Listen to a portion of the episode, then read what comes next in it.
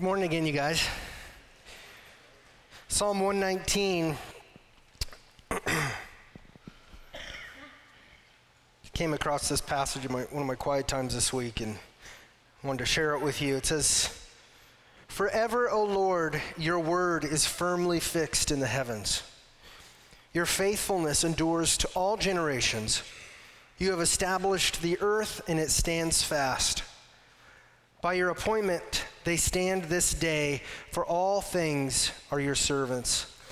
If your law had not been my delight, I would have perished in my infl- affliction. I will never forget your precepts, for by them you have given me life." It's for this reason that we never want to progress from God's word. We just want to progress in loving God and his word more. And it's for this reason that as we gather once a week um, on, for worship on Sunday mornings, we have the word be the central part of the service and the central thing that uh, guides the songs that we sing and the baptisms that we do and the word that we preach. And currently, uh, if you're new with us, we've been going through uh, God's word, specifically the book of Acts, for a couple years now, verse by verse, and we are in Acts twenty, verse seventeen now. And last Sunday, we began to look at Paul's departing words that he gave to the elders at Ephesus. Um, and his main exhortation to them is, was this. In, in Acts twenty twenty-eight, he tells them, "Pay careful attention to yourselves and to all the flock in which the Holy Spirit has made you overseers, to care for the church of God, which he obtained with his own blood." And Paul gives this command in the context of a, his larger speech in which he is reminding the elders how he shepherded them while he lived among them for three years. And now Paul wants these elders to shepherd their church the same way that he shepherded them. And last Sunday, we looked at the first way that Paul says he shepherded them. Paul served the Lord by living among the Ephesians with humility, tenderness, and courage. So as we look at Paul's speech again this morning, we will identify the four other ways that Paul shepherded the church at Ephesus so that their elders would now shepherd their church the same way. If you got your Bible with you, please open up with me to Acts twenty, verses seventeen to thirty-eight. If you're newer to the Bible, Acts is in the New Testament. It's, um, which is in the last quarter of, of your Bible. And if you don't know how to find the book of Acts, uh, there should be a table of contents in the front of your Bible, and that will list the, the books and the pages for you. This um, book of Acts was written down under the inspiration of the Holy Spirit by a man named Luke, who was a, phys- a physician, who also wrote the Gospel of Luke. It was written in the first century A D, so shortly after Jesus' death and resurrection, and he was tasked with the job of carefully interviewing eyewitnesses so that there could be a, a, a historical record, historically reliable record of what happened after Jesus ascended into heaven. And that's what the book of Acts records. So um, that's the context. Let me pray for us before we look at this passage. Lord, we, we thank you for the celebrations that we've already had today and the lives that you've changed and the people who have confessed faith in you and have obeyed you by being baptized. And now as we open your word, we ask you, Holy Spirit, to work mightily through it. Please sanctify us by your truth, like you tell us you want to, Jesus, in John seventeen. Please give us a greater love for you, Lord, and for your people. Please challenge us. Please change us individually and as a church so that we conf- are more and more conformed into your likeness. We just thank you, Lord, for your love. Thank you for loving us even though we don't deserve it. Thank you for giving us grace. Thank you for saving broken people. And we pray all of this in the name of the Father and of the Son and of the Holy Spirit. Amen.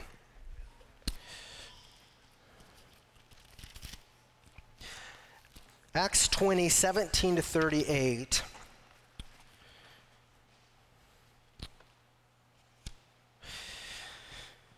"Now from Miletus he sent to Ephesus and called the elders of the church to come to him. And when they came to him, he said to them, This is Paul. You yourselves know how I lived among you the whole time from the first day that I set foot in Asia, serving the Lord with all humility and with tears and with trials that happened to me through the plots of the Jews. How I did not shrink from declaring to you anything that was profitable and teaching you in public and from house to house, testifying both to Jews and to Greeks of repentance toward God and of faith in our Lord Jesus Christ. And now, behold, I'm going to Jerusalem, constrained by the Spirit, not knowing what will happen to me there, except that the Holy Spirit testifies to me in every city that imprisonment and afflictions await me. But I do not account my life of any value, nor is precious to myself, if only I may finish my course and the ministry that I received from the Lord Jesus to testify to the gospel of the grace of God. And now behold, I know that none of you among whom I've gone about proclaiming the kingdom will see my face again. Therefore, I testify to you this day that I'm innocent of the blood of all, for I did not shrink from declaring to you the whole counsel of God. Pay careful attention to yourselves and to all the flock in which the Holy Spirit has made you overseers to care for the church of God, which he obtained with his own blood. I know that after my departure, fierce wolves will come in among you, not sparing the flock. And from among your own selves will arise men speaking twisted things to draw away the disciples after them. Therefore be alert, remembering that for three years I did not cease night or day to admonish everyone with tears. And now I commend you to God and to the word of his grace, which is able to build you up and to give you the inheritance among all those who are sanctified. I coveted no one's silver or gold or apparel. You yourselves know that these hands ministered to my necessities and to those who are with me. In all these things, I have shown you that by working hard in this way, we must help the weak and remember the words of the Lord Jesus, how he himself said, it is more blessed to give than to receive. And when he had said these things, he knelt down and prayed with them all, and there was much weeping on the part of all. They embraced Paul and kissed him, being sorrowful most of all because of the word he had spoken, that they would not see his face again, and they accompanied him to the ship. So let's look now at the second way that Paul shepherded the Ephesians, according to this passage. Paul did not shrink from declaring to them the whole counsel of God. That's the second point. Paul did not shrink from declaring to them the whole counsel of God. And he says it in three or four different verses here. In verses twenty to twenty-one, Paul says, I did not shrink from declaring to you anything that was profitable and teaching you in public and from house to house, testifying both to Jews and to Greeks of repentance toward God and of faith in our Lord Jesus Christ. And then in verses twenty-six to twenty-seven, Paul says, therefore I testify you to the to you this day that I am innocent of the blood of all, for I did not shrink from declaring to you the whole counsel of God. And in verse thirty-two, Paul says, and now I commend you to God and to the word of his grace, which is able to build you up and to give you the inheritance among all those who are sanctified. So Paul says explicitly here, he reminds the Ephesian elders that he, while he lived among them, he did not shrink from doing something. What did he not shrink from doing? Paul did not shrink from declaring to them with words the whole counsel of God. Now, why didn't Paul, if you look at this, why didn't Paul just tell them, remember how I declared to you the whole counsel of God? He could have said it that way. Why didn't? Why does he have to talk about sh- this shrinking word? The reason is because many elders and teachers and preachers shrink from declaring to their flock the whole counsel of God. God declares very clearly through his word what is right and what is wrong. And when people hear him declare through his word what is right and what is wrong, many people are offended by God.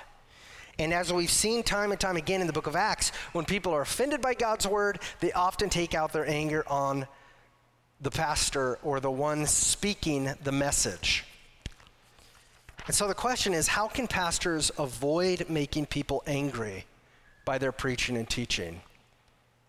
And the answer is to shrink from declaring the whole counsel of God, or by twisting the words of God so that the pastor declares a message that makes people happy, or by only declaring selective parts of the counsel of God. And this is exactly what Paul tells the elders not to do. Listen, you are welcome to change a message if it's your message that you're declaring. But you're not welcome to change a message if it's someone else's message that you're declaring, especially if that someone else is God. And Paul wants these church elders to know that even in the face of great persecution, the elders of local churches must continue to boldly declare the gospel entrusted to them. And Paul talks about this uh, later in his letter to the Thessalonians. In First Thessalonians two, two to four, he says, "But though we had already suffered and been shamefully treated at Philippi, as you know, we had boldness in our God to declare to you the gospel of God in the midst of much conflict. For our appeal does not spring from error or impurity or any attempt to deceive, but just as we have been approved by God to be entrusted with the gospel, so we speak, not to please man, but to please God who tests our hearts." And then later, Paul encourages Christians in general, in Second Corinthians five, to remember that they are, you are, if you are in Christ, ambassadors of God to the world around us. So God has entrusted to Christians the gospel message which they are to faithfully share, this great news, this good news message of God as representatives of God to the world around us. And if this charge is for all Christians, then how much more important is it that church pastors faithfully declare the whole counsel of God? Ultimately, pastors must decide whether they primarily want to be ambassadors of God or appeasers of people. And if they primarily want to appease people and only tell them what they want to hear, they should not be elders. And this is why Paul wrote in Galatians one ten, "For am I now seeking the approval of man or of God? Or am I trying to please man? If I were still trying to please man, I would not be a servant of Christ." There is not one area of our lives which God does not address in his word. And so God expects the leaders of the church to feed his flock all of God's word. And just so it's clear here, why am I talking about the elders and the leaders of the church specifically? Because that's the context. That's who Paul is talking to in this passage. Much of this applies to all Christians, but I'm trying to correctly apply this passage. And as leaders, as pastors and elders who feed the flock all of God's word, and I'm having flashbacks. You think about what Jesus told Peter to do. What did he say? Feed my sheep, feed my sheep, feed my sheep, right? We present the Bible now to the world through the lens of Jesus' life, death, and resurrection. And um, whichever part of God's word any of us, and especially elders, are preaching or teaching, we should seek to show how Jesus is the hero of that passage. That's a really good question that I've been trying to do in my own quiet times, which should, I encourage you to do as you read the Bible. How do, as I read this, these verses, how is Jesus the ultimate hero of this passage? Because this is exactly what Jesus did as he taught um, the disciples how to interpret Scripture. Remember when he was walking on the road to Emmaus, he showed them how all of God's word points to him. And this is why Paul says in verse twenty-one here that as he declared the whole counsel of God to the Ephesians, from the whole Bible, what it, how does he bring it to a point? It says he testified to them of repentance toward God and of faith in our Lord Jesus Christ. So repentance, turning toward God, turning your life toward God, and putting your faith in Jesus Christ. See, Bible teachers and preachers do their listeners, their flock, a, a great disservice when they only tell their audiences what to do without telling them what Christ has already done for them. You hear that? It's a very important thing to look for in preaching.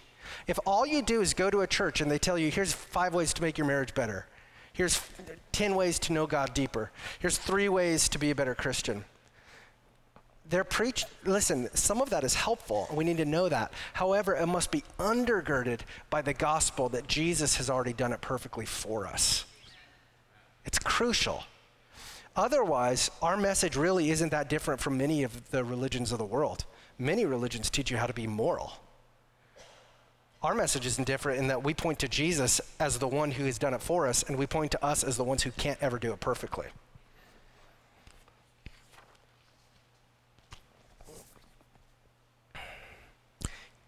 See, moral teaching must never be separated from the gospel. This is one of the reasons I'm, I'm really excited about the gospel project that we're teaching kids. Moral teaching must never be separated from the gospel, because the gospel first says we have not been moral. That's what our kids need to know first. You have not been moral. You've not been good, and neither have I. And it's because of our immorality that Jesus came to earth and died on the cross to suffer God's eternal punishment for our immorality. It's not because God saw in me the ability to be a moral person. You are such a good person that I'm gonna come die for you because I see what you can be. No, he came out of his grace to save sinners because he's an incredible God who loves us and shows mercy and compassion to us even though we don't deserve it. And further, we can't be righteous, can't be righteous like God is righteous, unless the resurrected Christ raises our dead hearts to life and gives us faith in him in a desire to obey his teachings. And just like Paul says, we must repent or turn away from sin and turn the other direction to Jesus in faith. This is how a person can be saved by the Lord, by turning from sin and by turning to Jesus in faith. The gospel message that we're talking about here is the good news of God's grace, to which Paul commends the elders here in verse thirty-two. Paul wants the elders to marinate their church in the gospel. Because the gospel, he says, is able to build up, it's able to strengthen, it's able to encourage the church. And only the gospel, he says, can give people the inheritance of eternal life with God. People need the gospel. We all need the gospel. And in Acts twenty twenty, Paul reminds the elders that he declared this gospel with the whole counsel of God to the Ephesians. How? He says, well, both in public and from house to house. So in other words, elders declare and apply the gospel in general ways to the entire flock publicly in a setting like this. And elders should declare and apply the gospel in more specific ways dep- depending on who they're meeting with in private. And this is very similar to how a shepherd cares for his flock. In a general sense, all the sheep need the same care. They, they all need to be fed. They all need to have water to drink. They all need to have shelter. They all need to be protected. And I'm sure some of you shepherds here could tell me much more that they need that I don't know, because I'm not a, a shepherd of real sheep. But at the same time, each sheep is a little bit different. And I'm sure some of you know who have animals that each animal can have a little bit different personality and a little bit of some different quirks. And certain sheep have unique needs. So consequently, the shepherd needs to apply a different type of care to different types of sheep. You care for a sheep with a broken leg differently than you care for a sheep with a thorn in its foot, different than a sheep that's being obstinate, different than a sheep that's not eating enough. And in the same way, elders must know the whole counsel of God so that they can apply the right medicine from God's word to individual sheep at just the right time. And that's not just for elders, that's for all of us. So Paul urges the Ephesian elders to follow his example and not to shrink from declaring to the flock the whole counsel of God.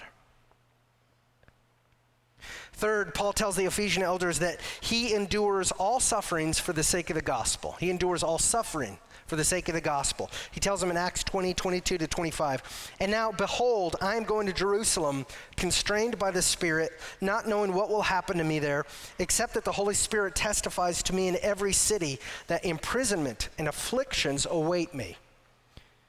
But I do not account my life of any value, nor is precious to myself, if only I may finish my course in the ministry that I received from the Lord Jesus to testify to the gospel of the grace of God.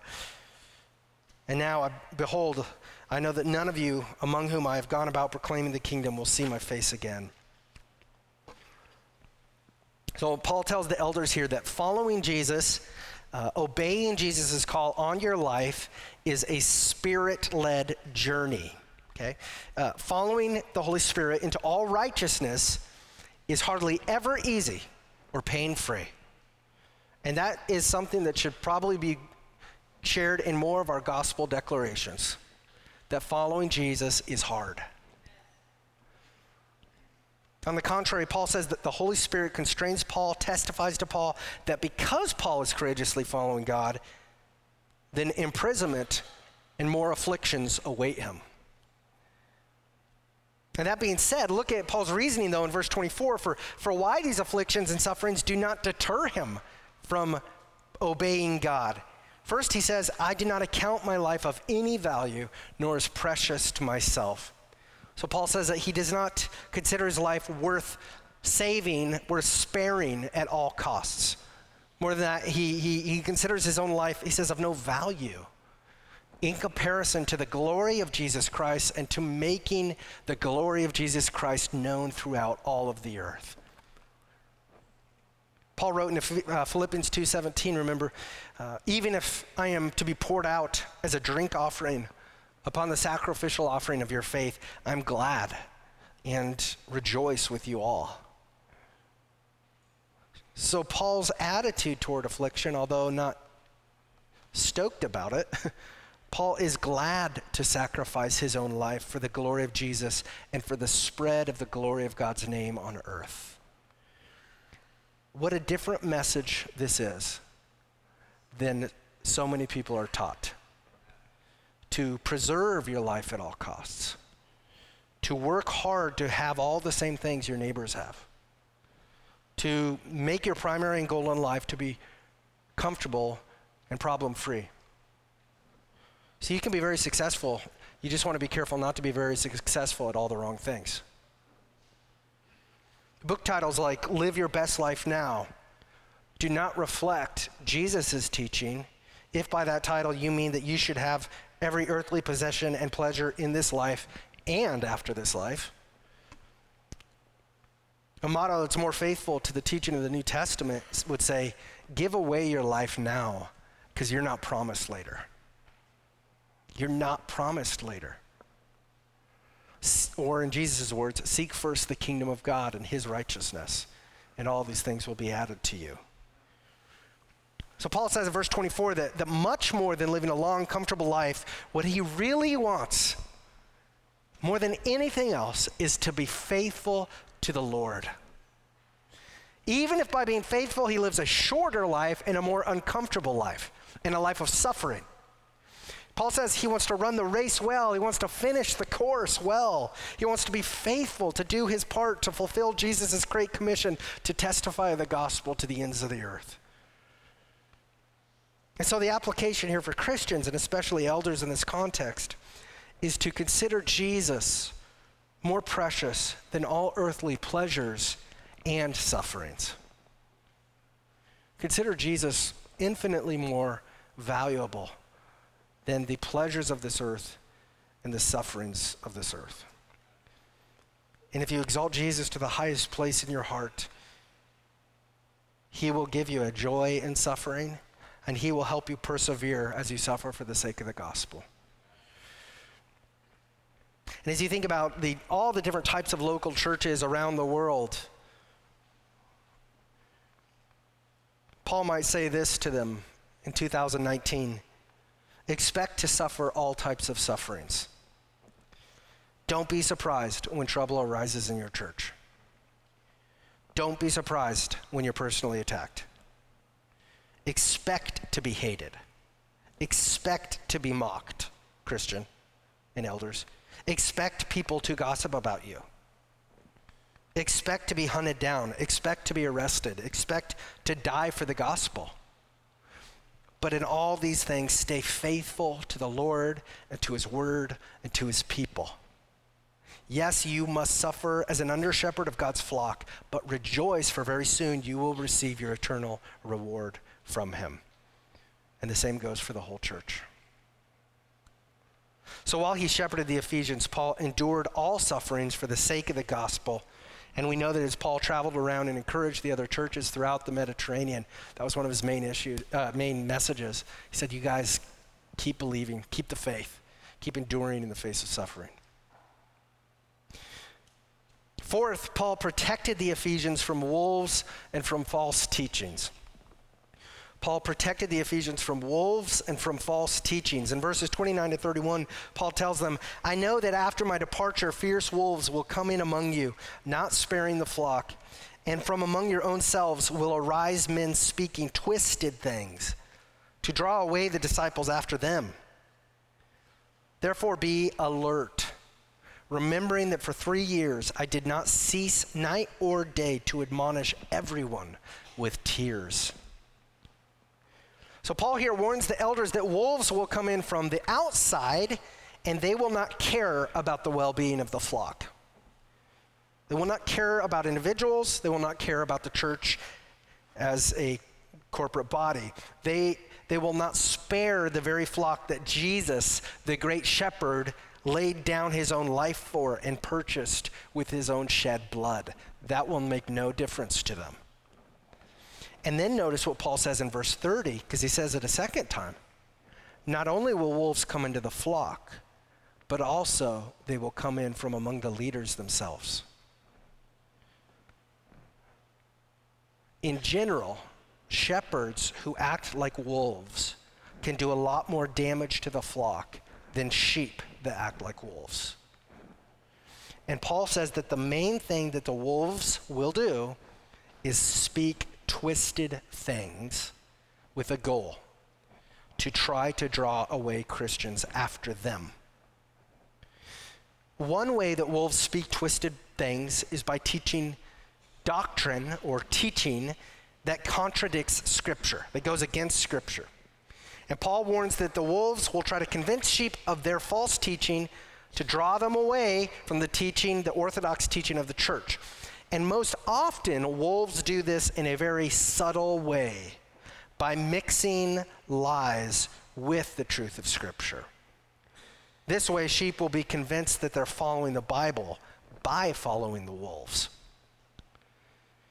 Some examples of false teachings that have drawn away many self-proclaimed Christians throughout the centuries include, well, there's been a lot, but teaching that Jesus is not God, teaching that Jesus is half God, teaching that Jesus is one of many gods, teaching that Jesus' death on the cross only partly paid for our sins, the teaching that you can pray to dead people who are able to persuade Jesus to do what you want him to, the teaching that God has inspired other sacred books besides the Bible, and on and on and on. It is good to learn some church history so that you can know what ha- what battles has the church already fought in two thousand years, uh, in the two thousand years of its existence here p- post Jesus's ministry.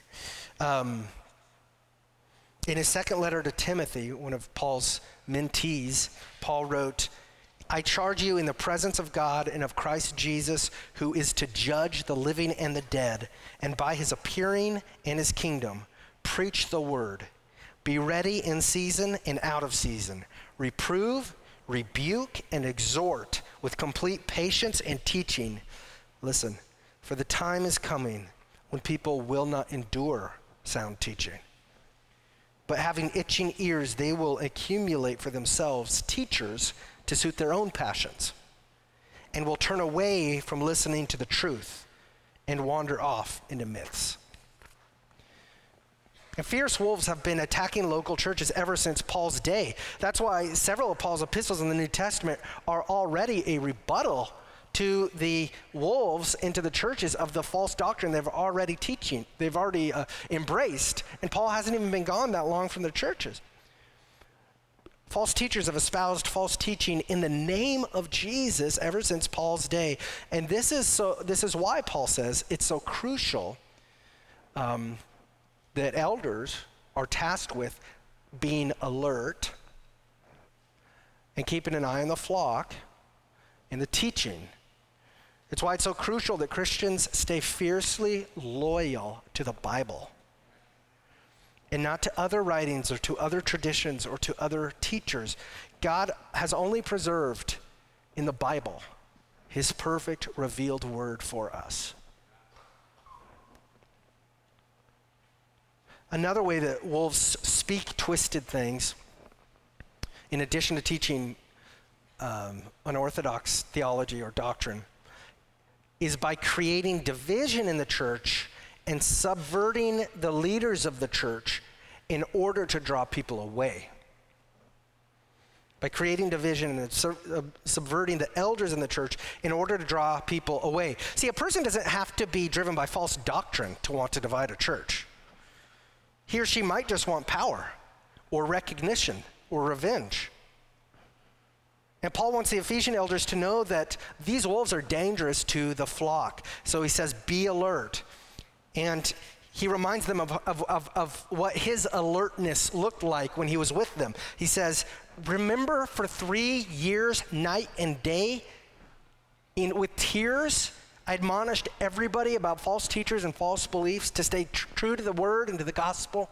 That's what you're going to need to do now, now that I'm leaving. In America, in two thousand nineteen, protecting the flock, protecting a local church from wolves is more of a challenge than ever. Many Christians in our country argue that Christians do not need the local church. They argue that they do not need the kind of shepherding and careful attention that Paul commands here. And all the while, false teachers and wolves abound on YouTube and on our T Vs and books and blogs and iTunes.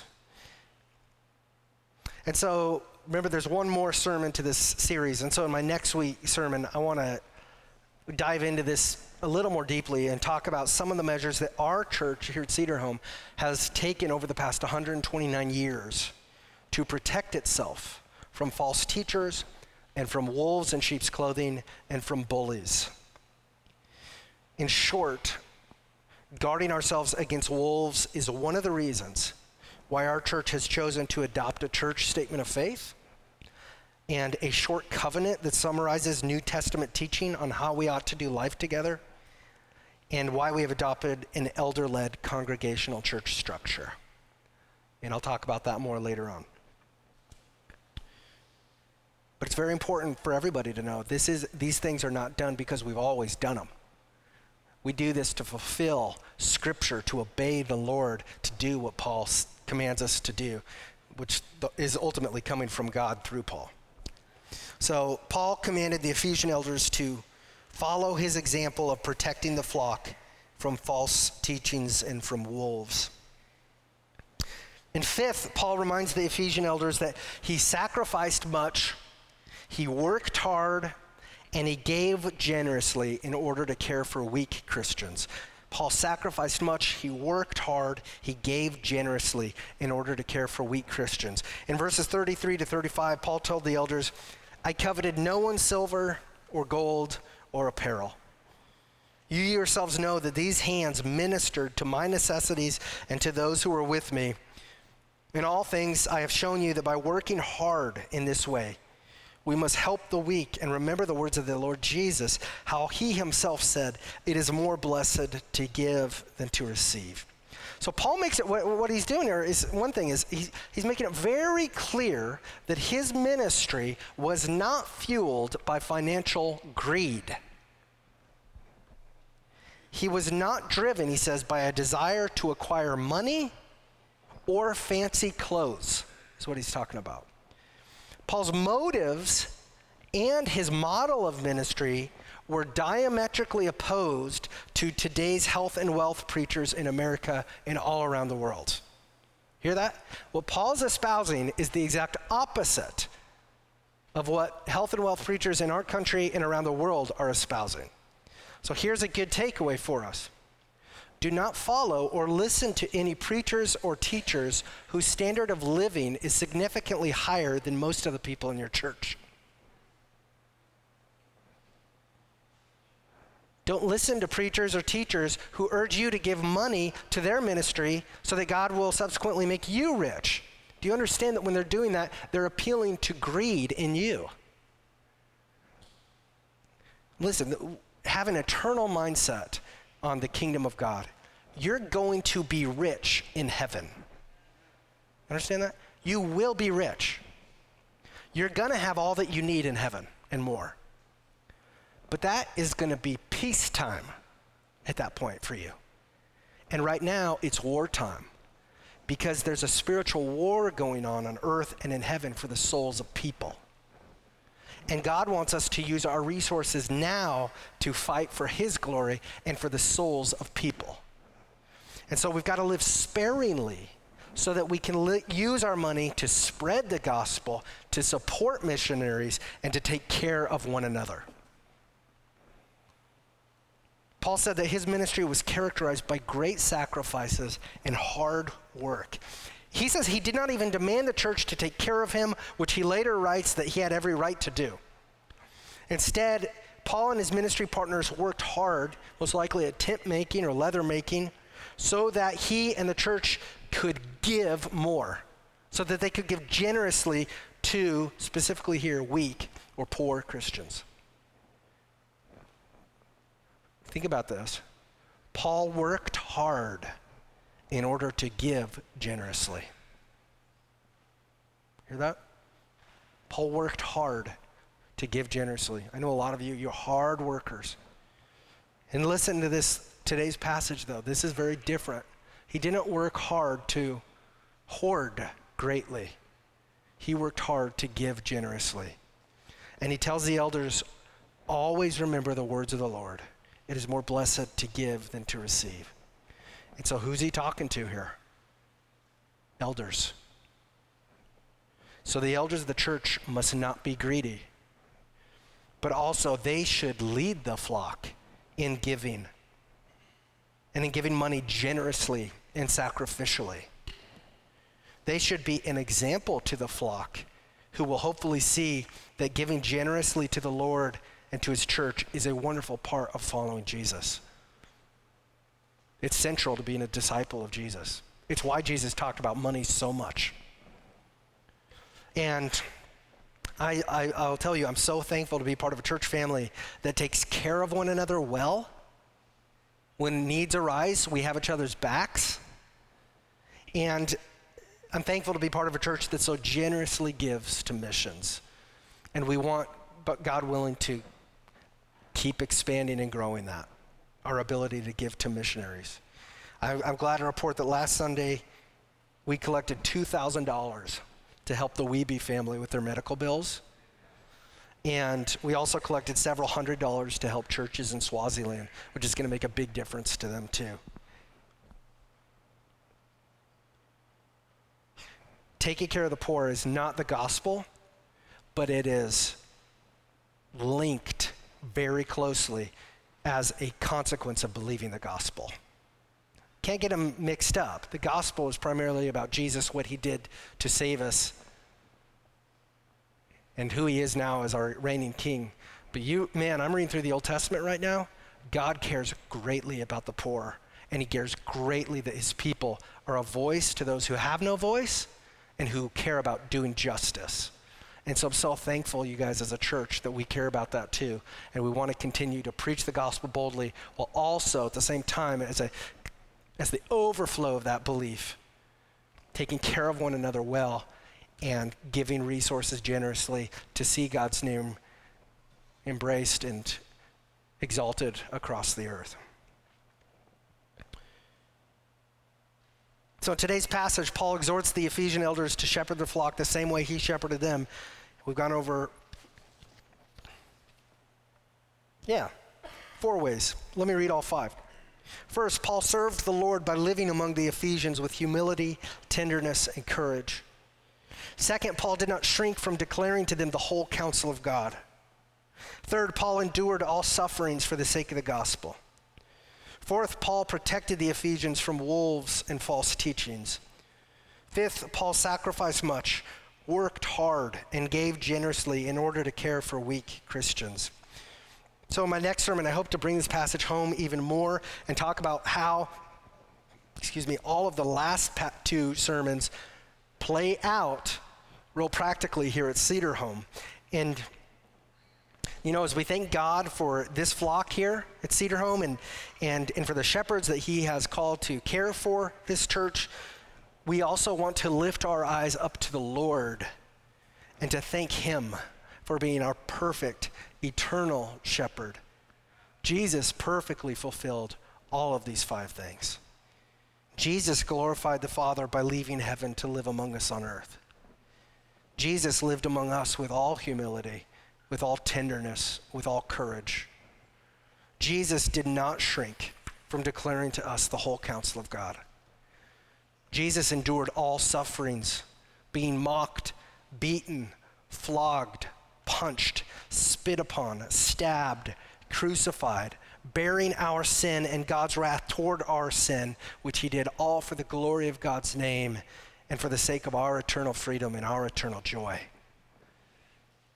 Jesus laid down his life to protect us from the wolves of hell. Jesus sacrificed everything, worked out perfect obedience to God's law, and gave everything in order to care for and save weak, sinful people like you and like me. And if you haven't put your faith in Jesus today, I urge you to do so, because you want to come under the protection of this shepherd, and you need him more than you possibly know. He loves you and is calling you to come into the flock and be saved. Would you guys please stand with me as we ask the Lord to, to bless us as we end our time together?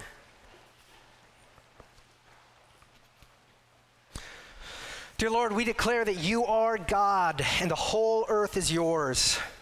Thank you, God, for coming to earth, for laying down your life to rescue us from sin and Satan and hell and death. Thank you for coming to earth to give us new life, eternal life in you. Lord, help us to love you. Help us to love one another. Help us to love our enemies. We thank you for this flock here at Cedar Home. Thank you for all the lives that you have saved and are transforming into your own image. And now, Lord, we pray this blessing from the book of Hebrews upon our church today.